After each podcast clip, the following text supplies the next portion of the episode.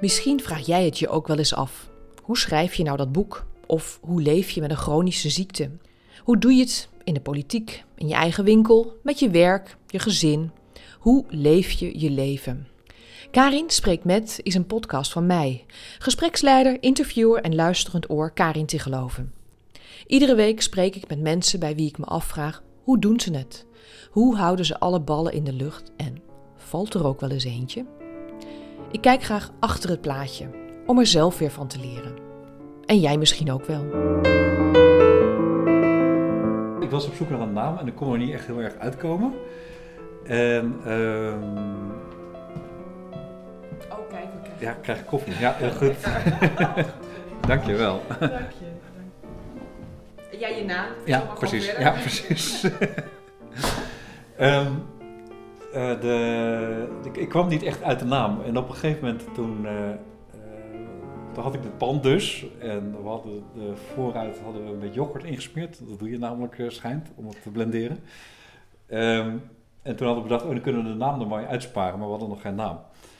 En nou, onze gemeenschappelijke vriend Arnoud, die zei toen van... kunnen we niet gewoon je naam erin eh, inzetten dan, zo lang? Ja, Dan staat er iets. de time being, ja. Dus, eh, dus hij heeft dat toen in een spiegelbeeld zo in die yoghurt gezet. Ja, toen stond het er eigenlijk en het is toen maar blijven staan. En eigenlijk klopte het ook wel, omdat het ook misschien wel een beetje mijn keuzes zijn. En eh, dat ik het persoonlijke graag wilde. Dus alleen het verwarrende is dat heel veel mensen denken dat ik ontwerper ben, maar dat ben ik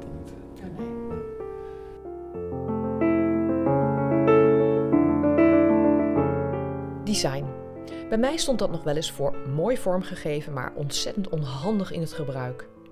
Volgens Edwin Pelzer zou het niet zo mogen zijn en gaat het juist om de vorm die de functie van een voorwerp versterkt. Met andere woorden, een vaas die juist de bloemen laat schitteren, een stoel met een eenvoudige vorm die mooi staat, maar vooral ook geweldig zit. Of een kaars die blijft branden. Edwin Pelzer deed hotelschool en via de Design Academy kwam hij uiteindelijk bij Edwin Pelzer, de winkel in Den Haag die hij alweer twaalf jaar geleden begon. En waar je dus ook koffie krijgt. In die twaalf jaar zag ik de winkel een vaste plek veroveren in het Haagse. En dan vroeg ik me wel eens af, hoe doet hij dat? Ik zocht hem op toen de winkel nog gesloten was. Edwin, Karin. ja, we zijn hier in jouw winkel. Edwin Pelzer, want zo heet je winkel ook. En eh, je hebt net verbouwd eigenlijk, hè? Of bent nog bezig zelfs. Ja, ze zijn nog ook wel bezig. Ja, dus eh, we hadden natuurlijk nu eh, dat de winkel gesloten is in deze COVID-tijden. Ehm, en er waren al heel lang wat klussen die gedaan moesten worden. Ehm, dus, eh, dus ik dacht, ja, daar gaan we dan nu maar de tijd voor gebruiken. Dus eh, het zijn twee panden. En de eigenaar bood aan om juist in deze tijd dan maar een gat te laten maken tussen de twee panden. Wat eigenlijk al heel lang moest gebeuren. De mensen gingen nog steeds eh, echt al vijf jaar lang via de tuin van de ene naar de andere kant. Ehm, en daarnaast eh, de vloer, die was echt op en versleten. En dat doe je ook niet even tussendoor, want alles moet natuurlijk uit die winkel gehaald worden. Dus nu was mooi de gelegenheid om dat dus eventjes aan te pakken. Dus we zijn druk aan het schuiven geweest en schilderen. En het meeste is nu klaar. Mhm. Want je hebt een mooie blauwe vloer nu gekregen, hè? Ja, klopt. En ja. dus die, inderdaad die doorgang. ja. En heb je dan nog een, een lijn voor hoe je het wil indelen? Heb je daar een idee over? Mm, een lijn. Ja, ik bedoel, misschien heb je een, echt een idee van... Ah, we gaan het zo aanpakken, want als mensen dan binnenkomen... zien ze eerst dat, of... Ehm, nee, dat, ja, het is wel altijd, we proberen meestal vanuit de etalage in te richten. Dus dat je even kijkt van wat zet ik, het belangrijkste zet ik in de etalage neer, wat trekt en vanuit daar verder te denken. Hm. Je hebt ook wel kans dat je, als je ergens gewoon maar op een plekje begint, dat er dan nog iets overblijft dan komt dat voor de raam te staan. En dat is natuurlijk niet echt eh, de Nee. bedoeling. Nee. Dus de banken zie ik hier ook meer in de etalage Ja, staan, banken toch? zijn belangrijke dingen om te verkopen. En je ziet een, knalgroene bank staan, maar dat valt ook lekker op in een etalage. Dus, eh, Mhm. dus zo zijn we een beetje bezig. En, en dat is ook een beetje met de vloer. Die, eh, die was houtkleurig gewoon. En, eh, een beetje vuren hout. Het zijn eigenlijk allemaal multiplex platen. Ehm, en op zichzelf zag er het begin heel mooi uit. Maar je ziet ook wel dat heel veel dingen daar helemaal niet goed op uitkomen. Nou, dat weet je ook niet als je een winkel begint. Althans, ik dacht er niet over na. Ehm, en nu door het een hele donkere kleur te geven, zie je gewoon dat meubels veel meer de aandacht krijgen. En de vloer juist naar de achtergrond, achtergrond verdwijnt. Dus aldoende wordt men wijs. Precies, ja. En dan heb je dus eigenlijk wel deze periode heel nuttig eh, kunnen gebruiken. Misschien wel handig juist dat even alles stil lag. Ja, ja, het is natuurlijk niet leuk dat je, dat, dat je minder verkoopt. Ehm, maar eh, het loopt nog best wel een beetje door. Dus het is niet zo dat we, dat we meteen omhoog zitten. Ehm, je hebt altijd je trouwe klanten. Maar je hebt ook, jij hebt ook die webwinkel, hè? dus de, daar krijg je neem ik aan nog wel inkomsten van. Ja, de webwinkels zijn wel over het algemeen wat kleinere dingen. Dus je merkt wel dat eh, meer accessoires en meubels verkoop ik bijna niet via de website, heel soms. Eh, maar je ziet, ik, wat ik dus zie is dat mensen die iets kennen, dus eh, weet ik veel, als je een bepaalde bank of een bepaalde tafel een keer in de winkel hebt ziet staan en dan een keer gevoeld hebt en weet wat de mogelijkheden zijn, dat die nog wel besteld worden, maar dat gaat dan via, meer via e-mail, omdat je dan ook wat meer informatie wil hebben. Eh, dus eh, ja, als je een kaars wil kopen of zo, nou, dan kan je de kleur op de plaatjes zien en dan valt het risico nog wat te nemen. Eh, maar voor andere dingen wil je vaak toch iets meer geïnformeerd worden. Ehm, dus die webshop is, is ondersteunend. Dat ehm, moet niet, eh, met alleen de webshop zou dat niet redden. Zou je het niet Nee, redden? Nee, nee, nee. Dus je hoopt eigenlijk ook weer dat mensen straks gewoon weer binnen kunnen komen. Ja. En inderdaad Ja. spullen zien, kunnen voelen, Ja. er even op zitten of aanraken. Ja. Ja, en dat vind ik zelf ook eigenlijk het leukste. Ik merk dat ik. eh, eh, op zich de handel drijven is niet mijn grote drijfveer om iets te doen. Ik vind eigenlijk de, de service bieden aan mensen en samen op zoek gaan naar wat goed bij hun past, vind ik veel interessanter. Ehm, ja, en daarvoor moet je toch, ja, toch die fysieke winkel hebben. Ehm, dus ik zou het eigenlijk ook niet eens anders willen, ook al is het misschien niet helemaal wat de trend is op dit moment. Ik merk toch dat ik die fysieke winkel gewoon, ja. Ja, want ik, ik keek natuurlijk weer eens even op jouw website. En daar had jij ook echt staan hè, dat je eh, veel van eh, wat design is of designwinkels, waar je een soort afstand voelt. Dan is het vaak meer van, oeh, mag ik hier wel aankomen? Mag ik hier wel zijn? Want eh, misschien weet ik er niet alles van. En wat jij eh, omschreef nog op je site, misschien weet je niet eens zelf meer, was dat je zegt van, eh, eh, ik wil juist dat contact maken en dat mensen ook makkelijk bij me binnenkomen. Ja, ja. ja dat, is, dat is echt bewust nog steeds. Zo ben ik ooit begonnen eigenlijk. Dat ik, ehm, ik werkte voordat ik hier begon bij Design Academy in Eindhoven. Ehm, en daarvoor heb ik verschillende andere banen gehad. Deels ook in de gasvrijheid, want Hoge Hotelschool is mijn achtergrond. Ehm, en wat mij vooral opviel toen bij Design Academy, dat er meest fantastische dingen gemaakt werden. En eh, één keer per jaar heb je dan ook wel grote de graduation show in, tijdens de Dutch Design Week, dat het publiek erop af kan komen. Maar toch blijft het een beetje een soort van in een bepaald wereldje hangen allemaal. Ehm, terwijl ik het idee heb van ja, heel veel ontwerpers willen een heel leuk verhaal vertellen. We hebben bijvoorbeeld een kopje in onze hand. Althans, ik heb het nu in mijn hand. Dat is van Maarten Baas. En Maarten Baas is een vrij bekende eh, Nederlandse ontwerper.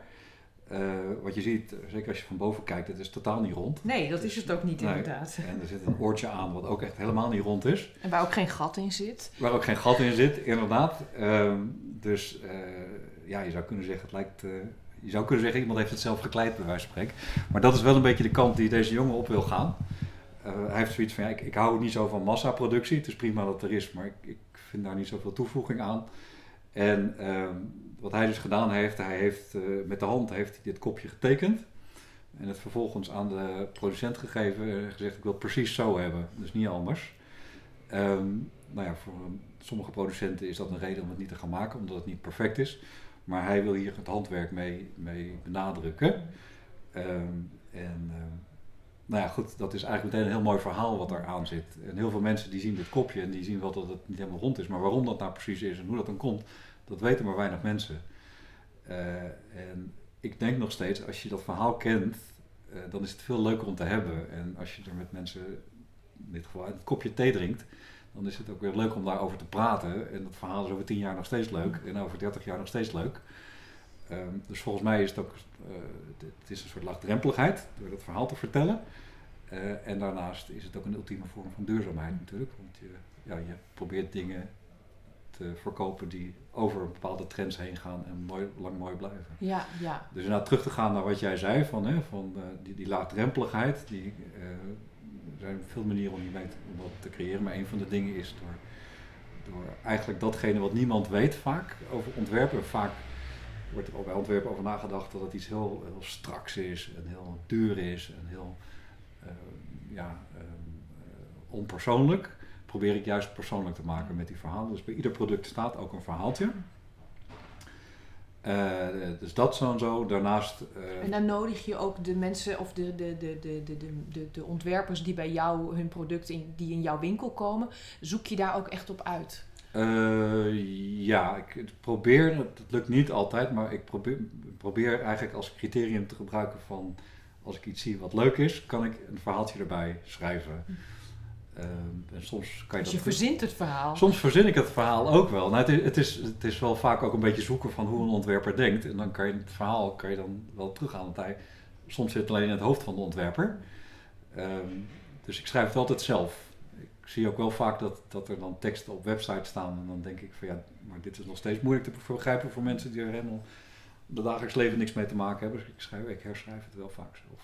Maar is het dan echt is het dan het verhaal uh, uh, toch wel van de ontwerper zelf? Of, of is het ook uh, jouw interpretatie van hun verhaal? Um, het, het, is, het is mijn interpretatie, maar wel inderdaad ja, wel echt gebaseerd op wat zij willen vertellen. Het moet wel zo zijn als ze het zelf lezen dat ze het ermee eens zijn. Mm. En ik heb nog nooit meegemaakt dat een ontwerper zegt dat klopt niet.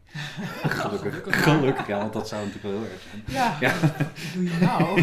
Precies. Dus ik ga niet echt uh, fantaseren of zo, ja. dat doe ik niet. Nee. Nee, nee. Je hebt je eigen winkel, hè? Dat, daar ben je ook mee begonnen, met, met de, Edwin Pelzer heet hij ook gewoon. Maar daarnaast ben je ook uh, Muto gaan voeren en dat is een Scandinavisch merk, hè? Ja, ja dat is natuurlijk niet helemaal je eigen. Uh, of daar, daar word je natuurlijk geregeerd door wat wat zij verkopen, wat daar gemaakt wordt. Ja, ja wat er is, de, de tweede winkel is een soort brandstore van Mutto.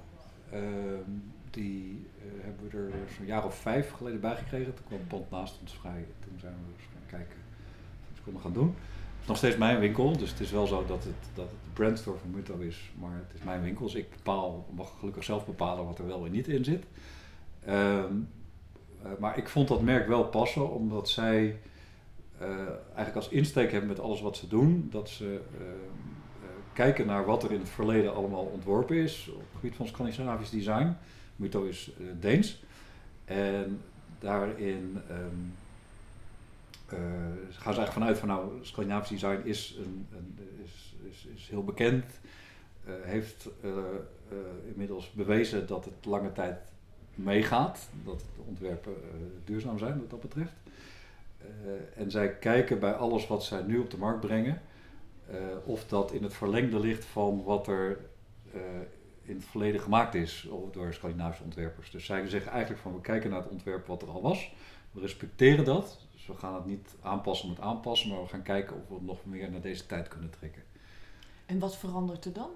Uh, dat kan zijn dat, dat uh, nou, simpel kan praktisch zijn, zo en zo, dat het zitcomfort van iets veel beter wordt er zijn daar hele andere eisen in gaan stellen natuurlijk. Uh, het kan zijn dat we met de huidige productieprocessen nieuwe dingen kunnen die toen nog niet konden. Uh, dat soort dingen. Oké. En wat is een mooi voorbeeld daarvan in je winkel? Ehm, ik vind bijvoorbeeld deze stoel vind ik wel een goed voorbeeld.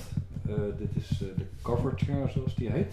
Een beetje wat bredere stoel hè? Met, met een ronde leuning. Ja. Een rugleuning, ja. Ik zit er zelf ook op, maar dan onder uitvoering. Uh, wat je hier ziet is dat er een vrij dunne laag multiplex heel erg rondgebogen is.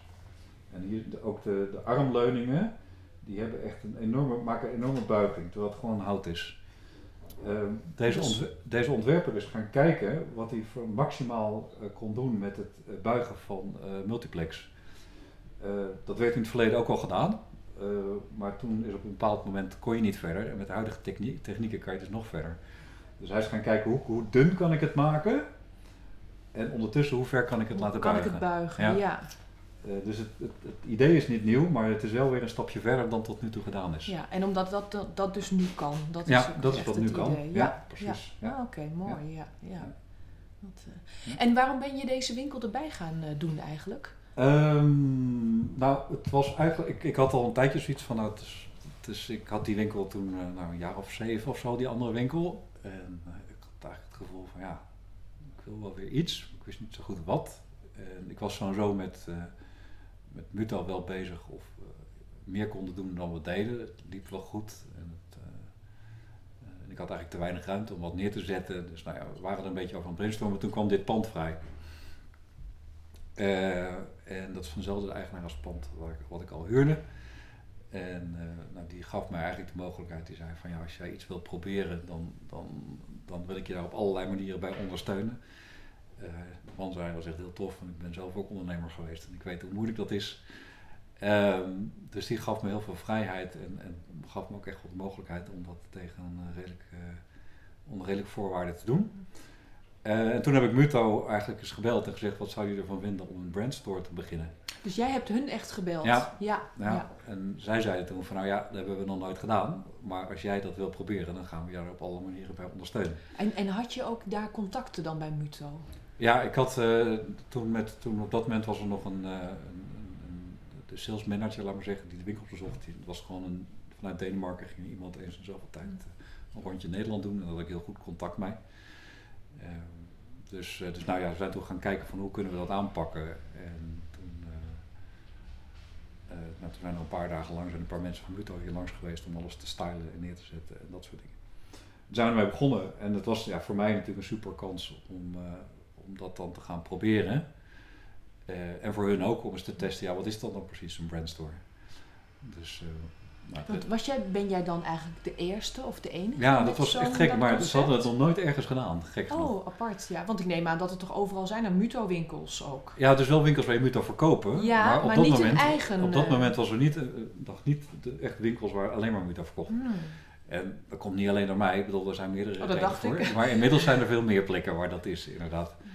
Dus, uh, En maak je dan met elkaar een afspraak dat jij dat bijvoorbeeld voor een bepaalde periode doet? Of, of uh, onbeperkt? Of hoe uh, werkt nee, dat? in principe is het onbeperkt. Oké, okay, ja. ja. Dus ik denk, het is ook, ja, ik heb ook het idee dat we het gewoon allebei heel erg op vertrouwen doen. En zoiets. Oh, van, dat nou, is ook alweer mooi. Ja, precies. In plaats van er allemaal keiharde contracten op Ja. te zetten.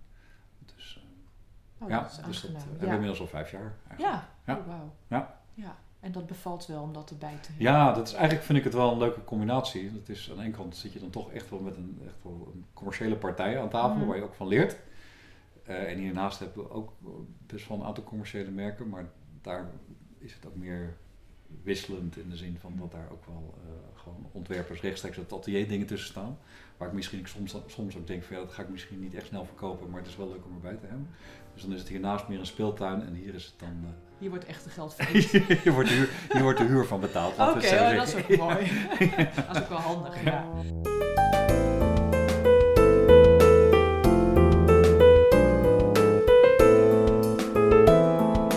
Eigenlijk is het dus een speeltuin, die winkel van Edwin Pelzer. Waar hij ruimte geeft aan ontwerpers die hij ziet zitten en die vooral ook een verhaal hebben. Dat hij dan zelf schrijft. Ik vind het nogal wat dat hij een winkel is begonnen. Hoe ging dat eigenlijk? Ik had al best wel lang dat ik het gevoel had van ik wil iets, iets van een winkel beginnen. Ik had ook wel eens nagedacht dat ik een soort van, uh, ja, een beetje wat je nu hebt met al een beetje Starbucks-achtige toestand, dat ik dat wilde beginnen. Um, dat was voor mij uit mijn hotelschoolachtergrond ja, wel ik logisch. wou net zeggen, ja.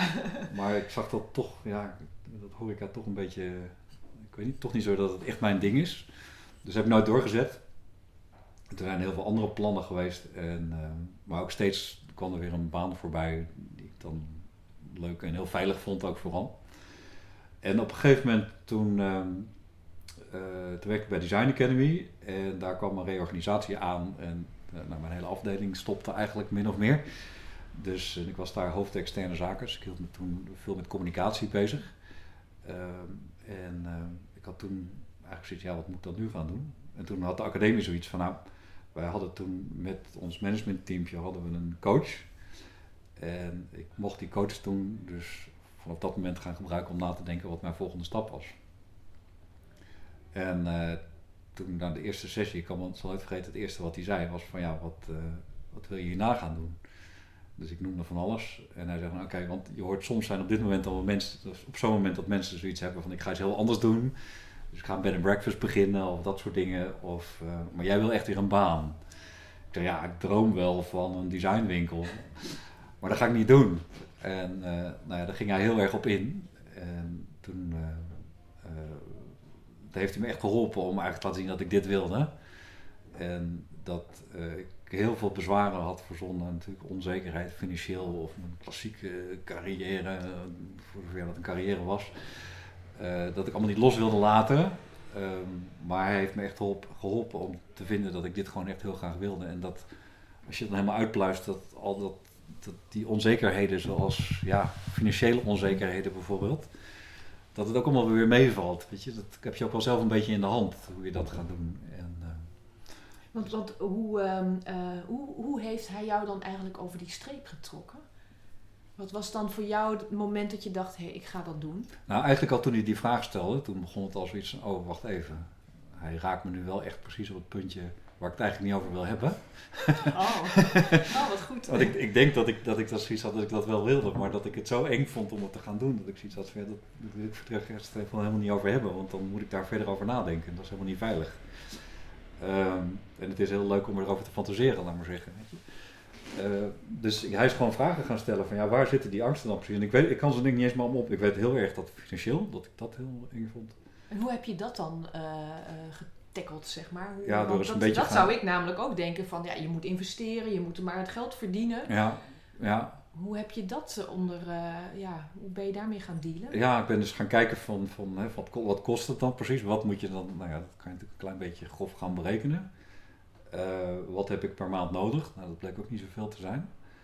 Uh, en stel dat het misgaat, wat ben ik dan kwijt en hoe kan ik dat dan daarna weer oplossen? Uh, en dan zijn er allemaal oplossingen voor. En wat is dan bijvoorbeeld zo'n oplossing? Wat, wat heeft jou in ieder geval uh, de, de, de, het idee gegeven, ja. ik kan dat doen? Nou, ik dacht, ik heb in ieder geval een eigen huis.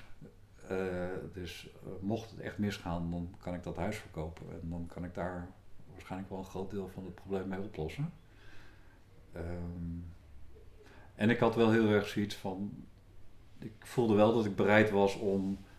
In het begin zeker om echt van de minimale inkomen te gaan, uh, te gaan leven. Want ik heb toen heel zuinig geleefd. Uh, um, maar dat was ook een soort sport eigenlijk. Mm. Dus dat voelde ik wel dat ik dat al niet zo, dat ik het niet zo'n probleem vond om, om echt een stap financieel terug te doen. Omdat je ook echt iets had waar je dat graag ja, voor zou doen. Ja, ja. ja, want ik merkte ook hoe meer ik met hem over sprak, hoe, hoe enthousiaster ik het werd en hoe meer ik het ook echt op een gegeven moment echt wel wilde, weet je wel. Dus dan ga je misschien ook, juist dat wat heel groot was, ga je dan steeds kleiner maken, omdat je het toch eigenlijk wel heel graag wil. En toen moest je op zoek naar een pand, of, ja. of hoe ging dat? Ja, ja, zo ging dat inderdaad, ja precies. ja, um, hoe ging dat? Ja, um, ik, ik had in, ik was eerst een beetje, ik had wel besloten, ik woonde toen in Den Haag, dus ik had zoiets van, ik wil wel iets in Den, Den Haag, dat en, zo en zo in Den Haag was niet echt een winkel als dit. Uh, dus daarom dacht ik ook, er is een kans in Den Haag, want dat is er nog niet. En ik ging heel vaak hier schuin aan de overkant ging ik koffie drinken bij een cafeetje, Café Crunch. En dat was eigenlijk toen in de wijk ook de enige plek waar je uh, lekker en leuke koffie kon drinken. Maar iedere keer als ik daar zat, toen zag ik wel dat er allemaal mensen waren waarvan ik dacht, ja, dat zijn volgens mij kopers voor mijn winkel. Um, en toen ben ik een beetje in deze buurt gaan verdiepen. En in deze buurt uh, ja, wonen vrij veel uh, expats, sowieso. Uh, en vrij veel ja, mensen op een of andere manier moeilijk te omschrijven, maar de smaak van deze winkel. Dus toen was ik vrij snel uit, dit moet de buurt worden. En toen ben ik gaan zoeken. Toen kwam dit pandje eigenlijk, fiets ik langs, toen zag ik, zag ik dat ze dit pandje het opknappen waren. Toen ben ik naar binnen gelopen. En toen bleek het duur te zijn. En toen had ik het eigenlijk heel snel gehuurd. Oh, Oké, okay, ja. goed. Ja, ja. ja leuk dat je dan gewoon daar in de buurt... En dat je inderdaad ook zag van... Oh, hier zitten mijn klanten. Want, want omschrijf jouw klanten eens. Wat, wat, voor soort, uh, soort mensen zijn dat? Ja, het zijn... Uh, um, heb, je, heb, je, heb jij ook nagedacht over... Uh, dat, dat moet mijn doelgroep zijn of zo? Um, nee, het gekke is, dat deed ik daarvoor altijd bij mijn werk wel. En toen ging ik mijn eigen winkel beginnen en toen had ik zoiets van: ik weet dat er een markt is voor deze spullen. uh, dus ik heb het eigenlijk, ja, ik, ik, heb het wel een soort van omschreven, want dat moest ook voor mijn businessplan. Ja, ik wou net zeggen, je zal toch, of je moet een plan maken of ja. weet ik wat, ja. Ja, en ja, wat, nog, wat daar toen in stond, en dat vind ik nog steeds, dat, dat het redelijk cultureel geïnteresseerde mensen zijn. En ik denk dat dat wel klopt met dat verhaal, wat ik mm. heel graag wil vertellen.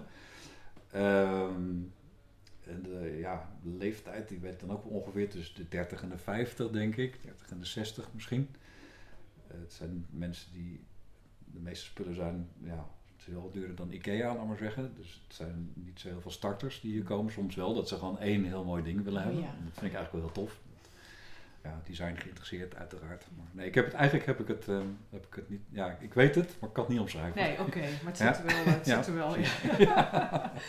Hey, en, en jij bent dus begonnen met die winkel en eh, ehm, ja, dan even in, in stapjes hoor, maar toen moest je hem ook inrichten. Wat, wat, wat ben je nou als, wat, wat ben je gaan denken van, oh dat moet ik hebben of dat wil ik er per se in. Hoe, hoe heb je die keuzes gemaakt? Ehm, nou, zo zo had ik het voordeel door Design Academy dat ik heel veel ontwerpers kende.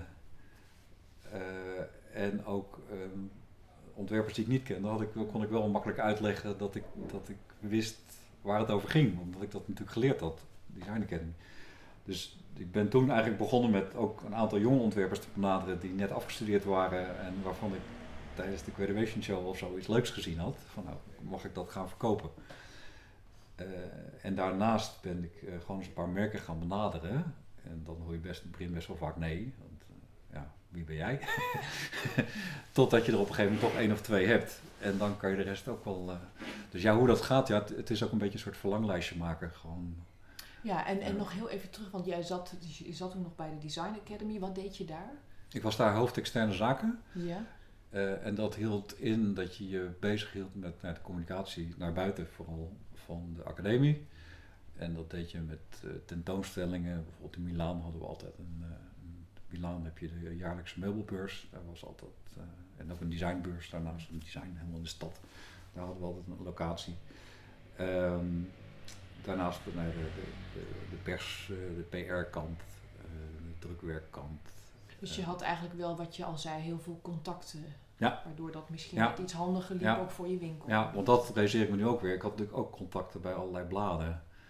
Dus het was ook makkelijker om die bladen aan te schrijven toen ik klaar was. Toen het eenmaal Ja, want ik was. zag nog zo'n, even zo'n op je, ergens, ergens in een blog nog van dat je ook in je eigen huis, dat was in de Oh ja, ja, ja of zo. precies. Ja, ja, Van, eh, ja. ja. zijn natuurlijk, heb je daar nou veel aan, aan, aan Ja, dat soort heel eh, veel, ja. reclame? ja, ja, want dat was, Reclameartikelen zijn. Ja. ja, dat was fantastisch. Want dat was eh, zeker het begin. Toen hadden al die woon, of niet al die woonbladen, maar een aantal woonbladen die gingen er toen een artikeltje over schrijven. Ehm, en dat helpt natuurlijk wel. En daarna heb ik nog, dat is nu wel iets minder, omdat bladen natuurlijk ook wat minder worden. Maar dat is ook wel vaak van die soort stylingspagina's maken. En dan lenen ze van allerlei winkels lenen ze dingen. En dan staat jouw naam erbij als ze wat lenen. Dus die naam die komt dan ook regelmatig terug. Dus dat heeft me toen in het begin best, begin best wel geholpen om een beetje een soort van naambekendheid om te bouwen. Ja, ja. Eh, dus ja, die, ja, daar heb je echt heel veel aan. En zeker zo'n volkskrant. dat Ja, was ja, er wordt natuurlijk zoveel Ja, gelezen. precies. Ja, Ja. dat, Ja. eh. Ja. En heb je nou, eh, eh, eh, doe je nou nog veel aan je bekendheid? Of, of ben je daar nog Ehm. druk mee bezig? Of loopt dat vanzelf? Nou, het is, op een gegeven moment is het wel. Min, in het begin was het echt heel veel. En nu, eh, ja, ik merk eigenlijk vooral social media, en dat moet ik meer oppakken, maar op een of andere manier is dat een soort van, voel ik me daar toch te oud voor. Zo.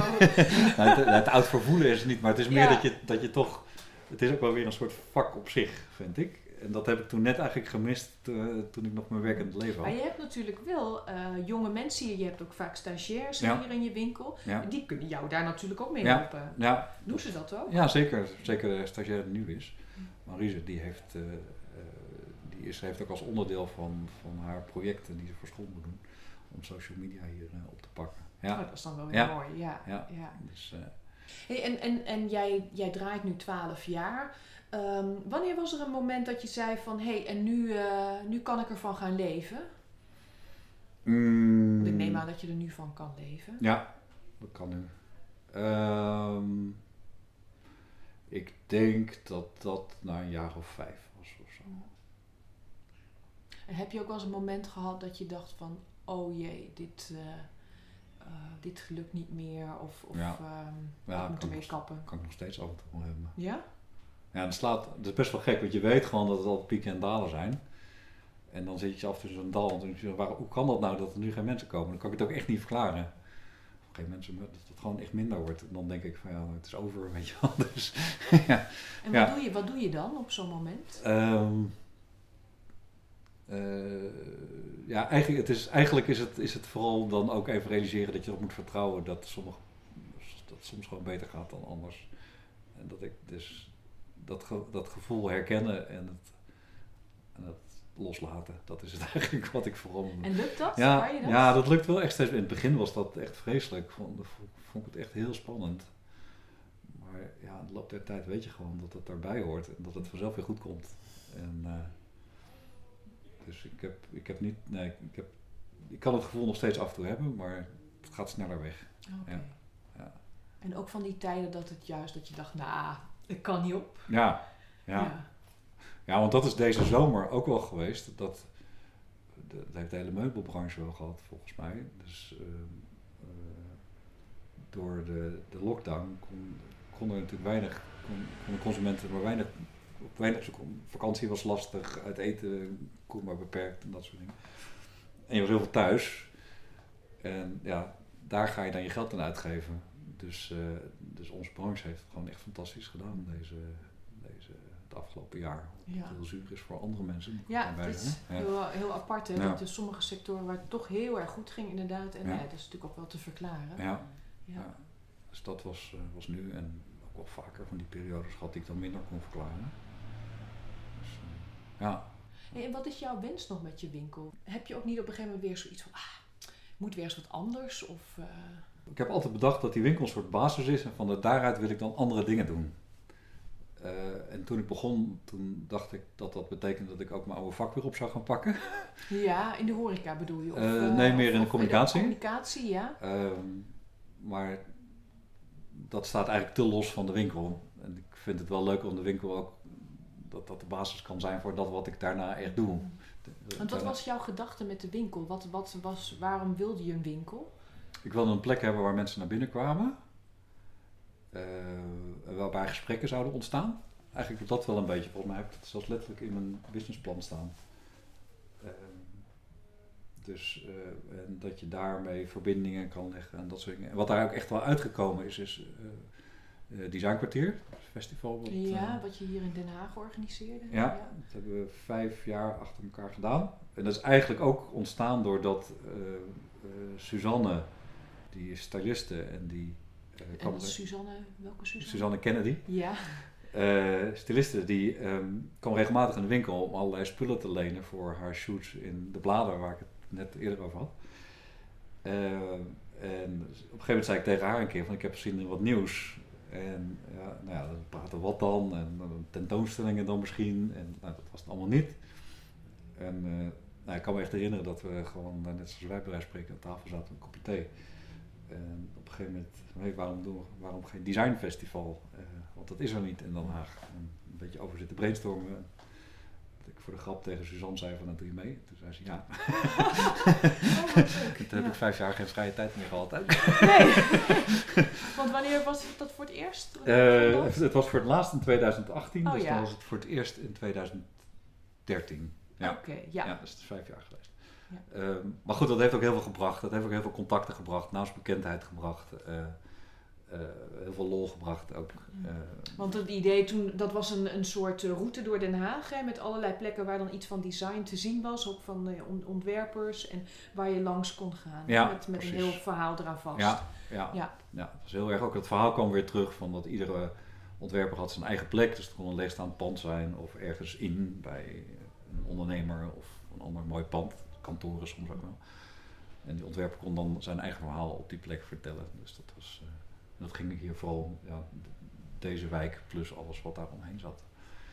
Ehm, dus dat was super leuk. Het, het liep ook echt onwijs goed. Dus dat was, Maar het is wel gestopt na vijf jaar. ja, het, was Gewoon, het was eigenlijk voor iedereen een hobby om te doen. Ja, Eh, toen deden we het in eerste instantie met z'n drieën. Dan Suzanne en Mijlan uh, Chowa, die was er ook bij.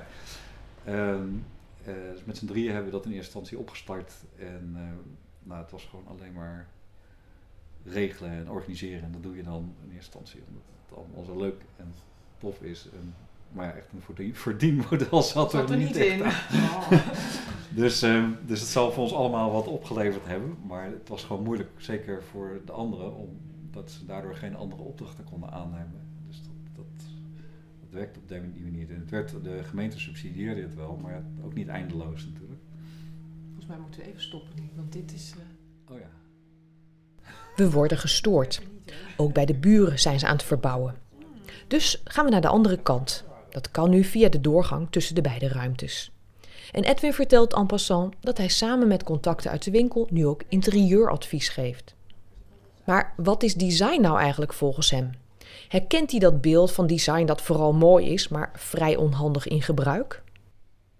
Ja, je hebt wel van dat slick design, laat ik het maar Ja, zo zeggen, ja. van dat hele gladde, wat heel erg eh, gemaakt is voor de buitenwereld. Van kijk Ja, maar het eens. is leuk om Ja. naar te kijken, maar Ja. wat moet je ermee? Ja, en ook een soort status ook voor heel veel mensen, denk ik.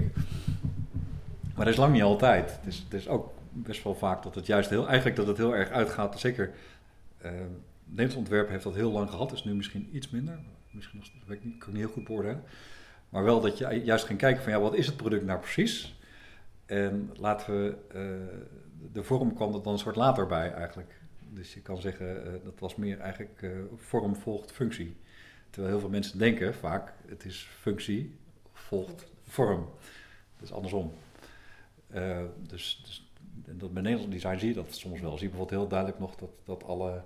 ehm, ik, zie daar bijvoorbeeld nu een barkruk.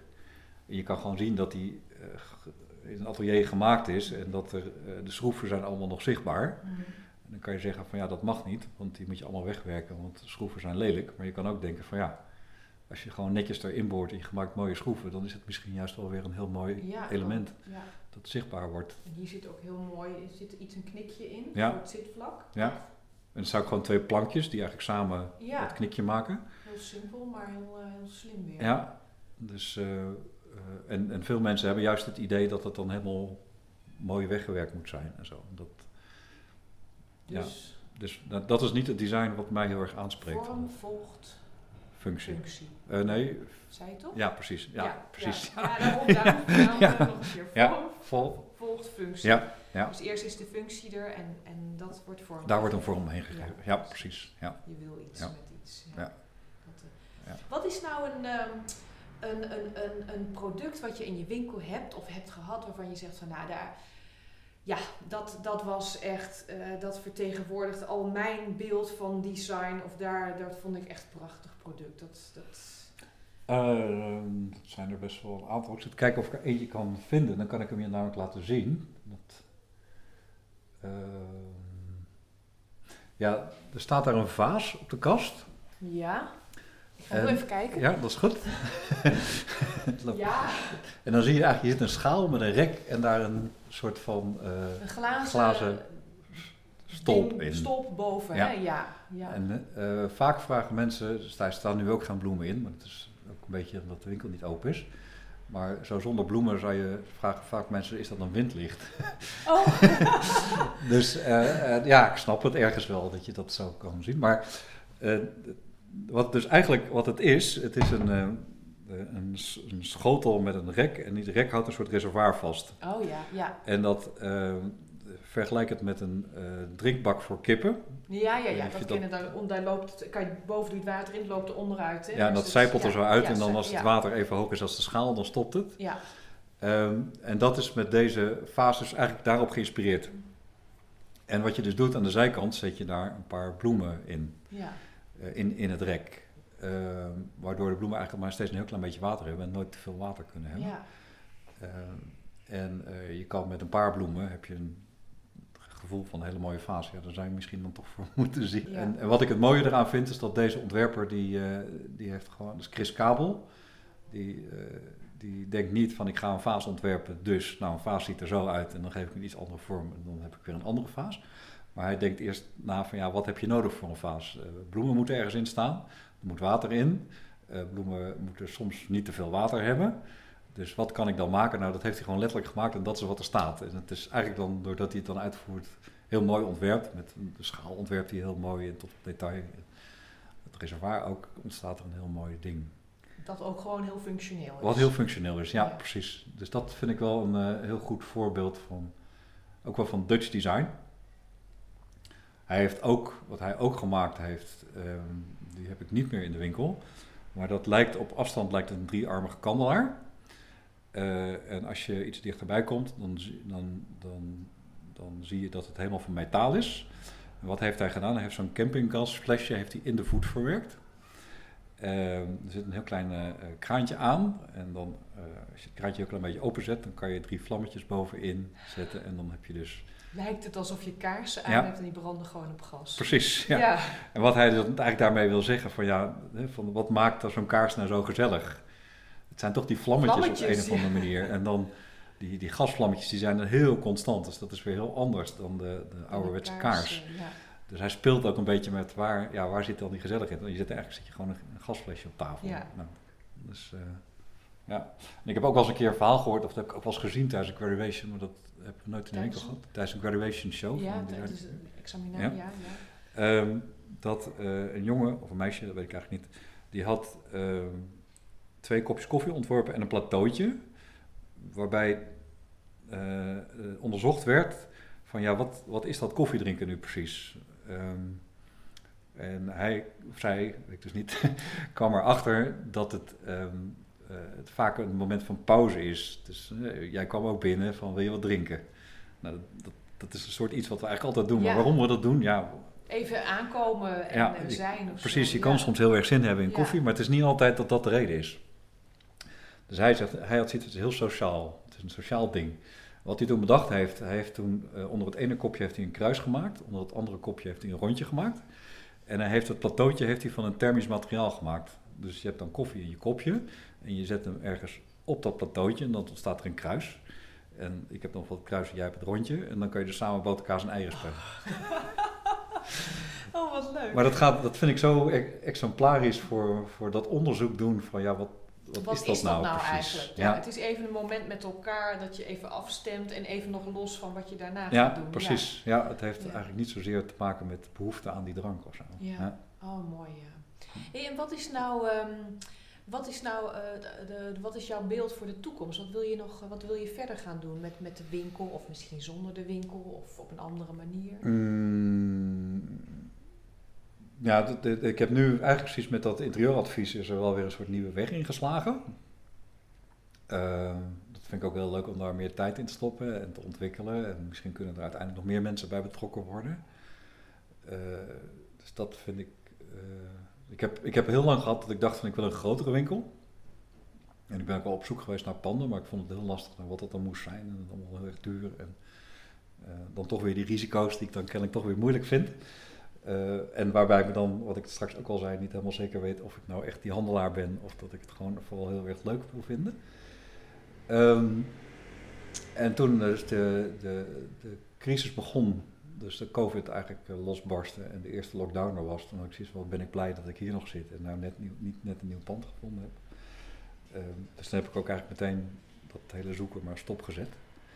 En ehm, eh, besloten dat het niet is. Dus ik, merk nu dat, dat wat ik wel weet, dat mijn toekomst niet zit in een heel groot pand waar ik nog meer van hetzelfde kan doen.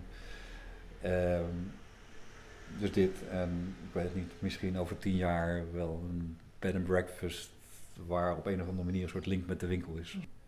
Maar eigenlijk hoor ik jou dus zeggen van je wil gewoon doorgaan met de winkel zoals die nu is. En misschien met wat nieuwe initiatieven erbij. Ja. Dat, dat, dat Ja, precies. Een beetje van, ja, ik merk wel dat ik ben, ik ben, ben niet echt iemand die heel erg nadenkt over hoe het dan over vijf jaar moet zijn of zo. Ik merk wel wat er op mijn pad komt. Hmm. En ik merk als ik het dan moet gaan verzinnen, dat ik het dan heel ingewikkeld vind worden. En ehm, eh, dat ik dan soms ook denk dat ik iets aan het doen ben wat ik eigenlijk dan van mezelf moet, maar wat niet helemaal klopt met wie ik ben of zo. Hmm. Dus eh, Wat Ja. heeft het jou eh, gebracht om, om deze winkel te gaan beginnen? Ehm, ik denk dat ik veel dichter bij mezelf ben gaan staan. Dat ik ehm, eh, vroeger veel meer het idee had dat ik aan een bepaald beeld moest voldoen. Eh, en dat kon me ook af en toe heel onzeker maken. Ik kan me ook herinneren dat ik dan af en toe presentaties voor mijn werk moest houden. En dan moest ik, dat ik, ook dat ik me wel precies goed vertel en zo. En ehm, ik merk nu door door dit te doen, kan ik het gewoon doen zoals ik zelf wil. En dan kan het ook af en toe hartstikke misgaan, want dan is het mijn eigen schuld of kan niemand de verantwoording. Eh, Maar ik kan ook echt heel goed onderzoeken van ja, wa- wat wil ik dan precies? En ik, ik, door, door mijn ziel weer in te leggen en kijken hoe mensen daarop reageren, ehm, dat, ehm, ja, leer je jezelf gewoon ook enorm kennen of zo. En ook wel, uh, bedoel, ik zei net al, hè, ik kan me af en toe nog best wel zorgen maken of alles goed gaat, maar het is toch ook wel een soort zorgeloos of zo. Als je op een gegeven moment steeds meer vertrouwen in krijgt dat het allemaal wel, wel gaat. Uh, dus dat en ik denk ook dat ik nu gewoon echt doe wat ik het allerleukste vind.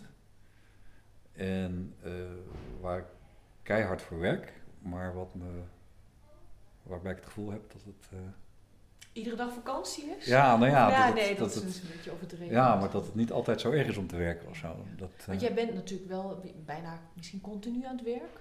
Hmm. Uh, ja, ik hou tegenwoordig de zondag, uh, mag ik voor mezelf niet meer werken. dat is zo, niet vanuit geloofsovertuiging, maar vanuit het feit dat ik, gewoon, dat ik toch wel leuk vind om nog een dag uh, gewoon vrij te hebben. Ja, ja. Um, en de rest van de week ja, ben ik eigenlijk wel aan het werk. Ja. Dus officieel is maandag ook mijn vrije dag en dan doe ik ook nog wel leuke dingen. Maar dan ben je als, alweer, als ik niks te doen, als ik geen leuke dingen, specifieke dingen te doen heb, dan zit ik gewoon achter mijn computer. Ja, dan is dat... ja. En jij zei, ik, ik nog even van, ik heb ook echt door die winkel dingen over mezelf geleerd. Wat heb je over jezelf geleerd? Um, op mezelf vertrouwen. Uh, dat, ik, dat, ik, veel zelfverzekerder geworden ben. Dat ik daarvoor meer zoiets had van, ja, ik kan wel een idee hebben, maar er zit niemand op te wachten. Dat ik nu wel door heb dat ik af en toe een idee kan hebben wat andere mensen ook leuk vinden. Dus dat, uh, nou wat ik net zei, minder zorgen maken. Dus kunnen vertrouwen dat dingen wel goed komen. Uh, ook dat ik een enorme perfectionist ben. dat, uh, ik had dat net nog met, uh, met Maurice, die als er een webbestelling verstuurd wordt, ja, dan wil ik wel dat het echt helemaal perfect uitziet. Dus er mag bij wijze spreken een plakbandje verkeerd zitten. En um, ja, dat is natuurlijk ook het nadeel van als je eigen baas bent, dan kan je dat ook, die regels kun je ook zelf stellen. En dan wil je dat ook minder snel loslaten, denk ik. Um, dus, um, ja, dat wist, wel, wist ik voor mezelf niet, dat ik zo'n perfect... En ik weet nog steeds niet of ik dat ook zou zijn, uh, kan privé uh, kan ik best wel een slond zijn.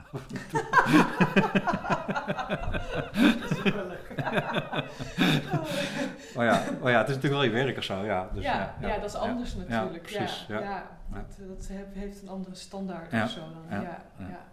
Heb je, wat, wat is nou jouw, wat, dat je denkt, oh, daar heb ik een ontzettende misser gemaakt? Uh, ook heb dat wel eens een keer als dingen, in, ik kan het nu even niet opnoemen, maar dat ik iets inkoop en dat ik dan zoiets heb van nou, dat staat er nu echt al een paar jaar. ben ik nou echt de enige die het leuk vindt? Terwijl ik dan kan denken, oh dit is echt helemaal fantastisch. Ja. Uh, dus dat, ja, dat. Um, maar ja, dat is natuurlijk ook weer relatief een misser. Want ja. ja. het is alleen, ooit verkoopt het alweer, maar het kan heel lang duren. Het kan heel lang duren, ja. Um, en ik heb ook wel eens een keer een deal gesloten met klanten. Ik denk van ja, volgens mij verlies ik hierop in plaats van dat ik dat dan net even verkeerd mm. inschat of zo. Mm.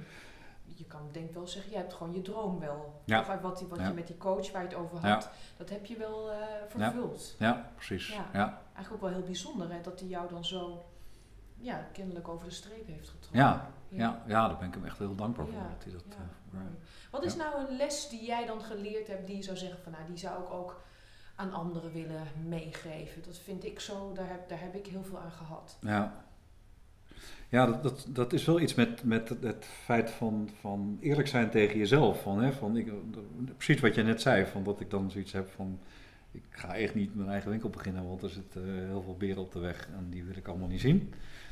Um, ik denk dat, dat dat herkenbaar is voor veel mensen. Dat je denkt van, oh ja, later als ik groot ben, ga ik dat en dat doen. Maar op een gegeven moment ja, ben je ook je groot. Ja, Ja, precies. op een gegeven moment kan je niet veel groter meer worden. Nee. Ja, dus dat moment moet je wel pakken of zo. Dat, ehm, eh, en ik, ik denk wel, als ik nu ook, ook wel terugdenk aan de tijd dat ik mijn werkende leven, mijn, mijn werk, voor een baas werkende leven, dat ik best vaak mensen zag waarvan ik dacht van ja, jullie doen nu iets, maar jullie vinden het eigenlijk helemaal niet leuk. Uh, en ik weet niet of dat betekent dat je dan meteen je eigen bedrijf moet beginnen of je eigen winkel moet beginnen. Maar wel dat het, uh, ja, dat het wel leuk is als je iets dat het leven wel veel mooier maakt als je iets doet wat je echt wil. En, en voor de rest, wat zou ik mee kunnen geven? Nou, wat ik net ook wel zei, dat ik, dat ik eh, je kan zeggen van ik ga helemaal plannen wat ik in de komende jaren precies wil bereiken. En ik denk dat het voor sommige mensen ook heel goed werkt. Eh, maar voor sommige mensen ook niet. En dat je dan ook moet vertrouwen dat er wel iets op je pad komt. Wat ik net schetste, van ik was met die winkel bezig en ik had altijd bedacht van dat is de basis. En dan komt er, drink je kop koffie met iemand en dan komt daar een designfestival uit. Of uh, op een gegeven moment komt er een punt dat je met een aantal mensen praat en dan ga je, iets, ga je dat interieuradvies doen. En, uh, dat, had ik ook, dat interieuradvies had ik ook kunnen plannen, want dat Ja, was natuurlijk ja, wel heel logisch. Dat omdat logisch, veel, eigenlijk past best bij de winkel. past ja. best bij de winkel, maar, Maar, het zo past, gebeurt het dan toch Nee, niet. precies, want Nee. dat past, op een manier paste dat niet bij mij persoonlijk, om dat zelf te gaan doen. Eh, maar nu is er op een gegeven moment dan zo'n soort momentje gekomen dat dat dan Wel- op mijn manier wel gaat. Ja, en dan dat bij mij, het bij mij wel past, ja. In plaats van dat ik dat krampachtig met een eigen opleiding daarvoor ga doen. Of zo. Ehm, dus dat dicht bij jezelf blijven, ja, dat is ook zo'n cliché. Hè? Ontzettend cliché. Ja, dat weten we allemaal. Ja, ja, Ja. maar het is toch wel eens goed om te horen. Ja. Ah, leuk. En heb je nog een wens waarvan je zegt, oh, dat zou ik nog graag eh, willen doen? Of, eh, ja, dat bed and breakfast dan toch misschien? Oh, leuk. Ja. Dat zou toch wel leuk zijn, hè? Ja. Ja. Dan kan je dat met je eigen, eigen design inrichten. Ja, zoiets. Dat Ja. dan op een of andere manier, dat, dat, dat, dat zou dan de periode na de winkel zijn misschien. Eh, maar dat, dat dat idee van de winkel zich dan voortzet in een bed and breakfast of zo, dat lijkt me ooit nog wel... eens- Ik kan me voorstellen dat zo'n bed and breakfast is ook fysiek. Maar een winkel, ja, is op een gegeven moment... Het is constant in zo'n winkel staan, dat is best vermoeiend. Ja, ja. Ehm, dus ik kan me ook voorstellen dat er wel een keer een moment komt dat je zoiets hebt van, "Pff, nu wil ik het niet meer. En eh, dan ergens op een mooie plek in Nederland, in het buitenland, op een eiland, zo. Dat nog gaan doen, ja. ja.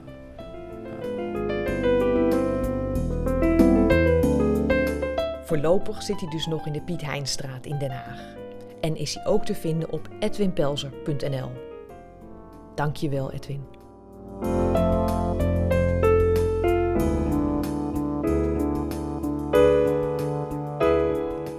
Karin Spreekt Met is mijn podcast.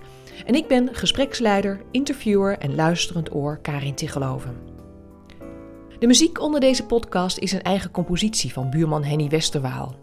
Met dank aan zijn vrouw Connie, want Henny is niet meer, maar zijn muziek gelukkig nog wel. Vind je de podcast leuk, mooi, interessant? Abonneer je dan en geef sterren. En heb je zelf ideeën of tips? Mail ze naar contact.karintigeloven.nl Karin met een C. Tot volgende week.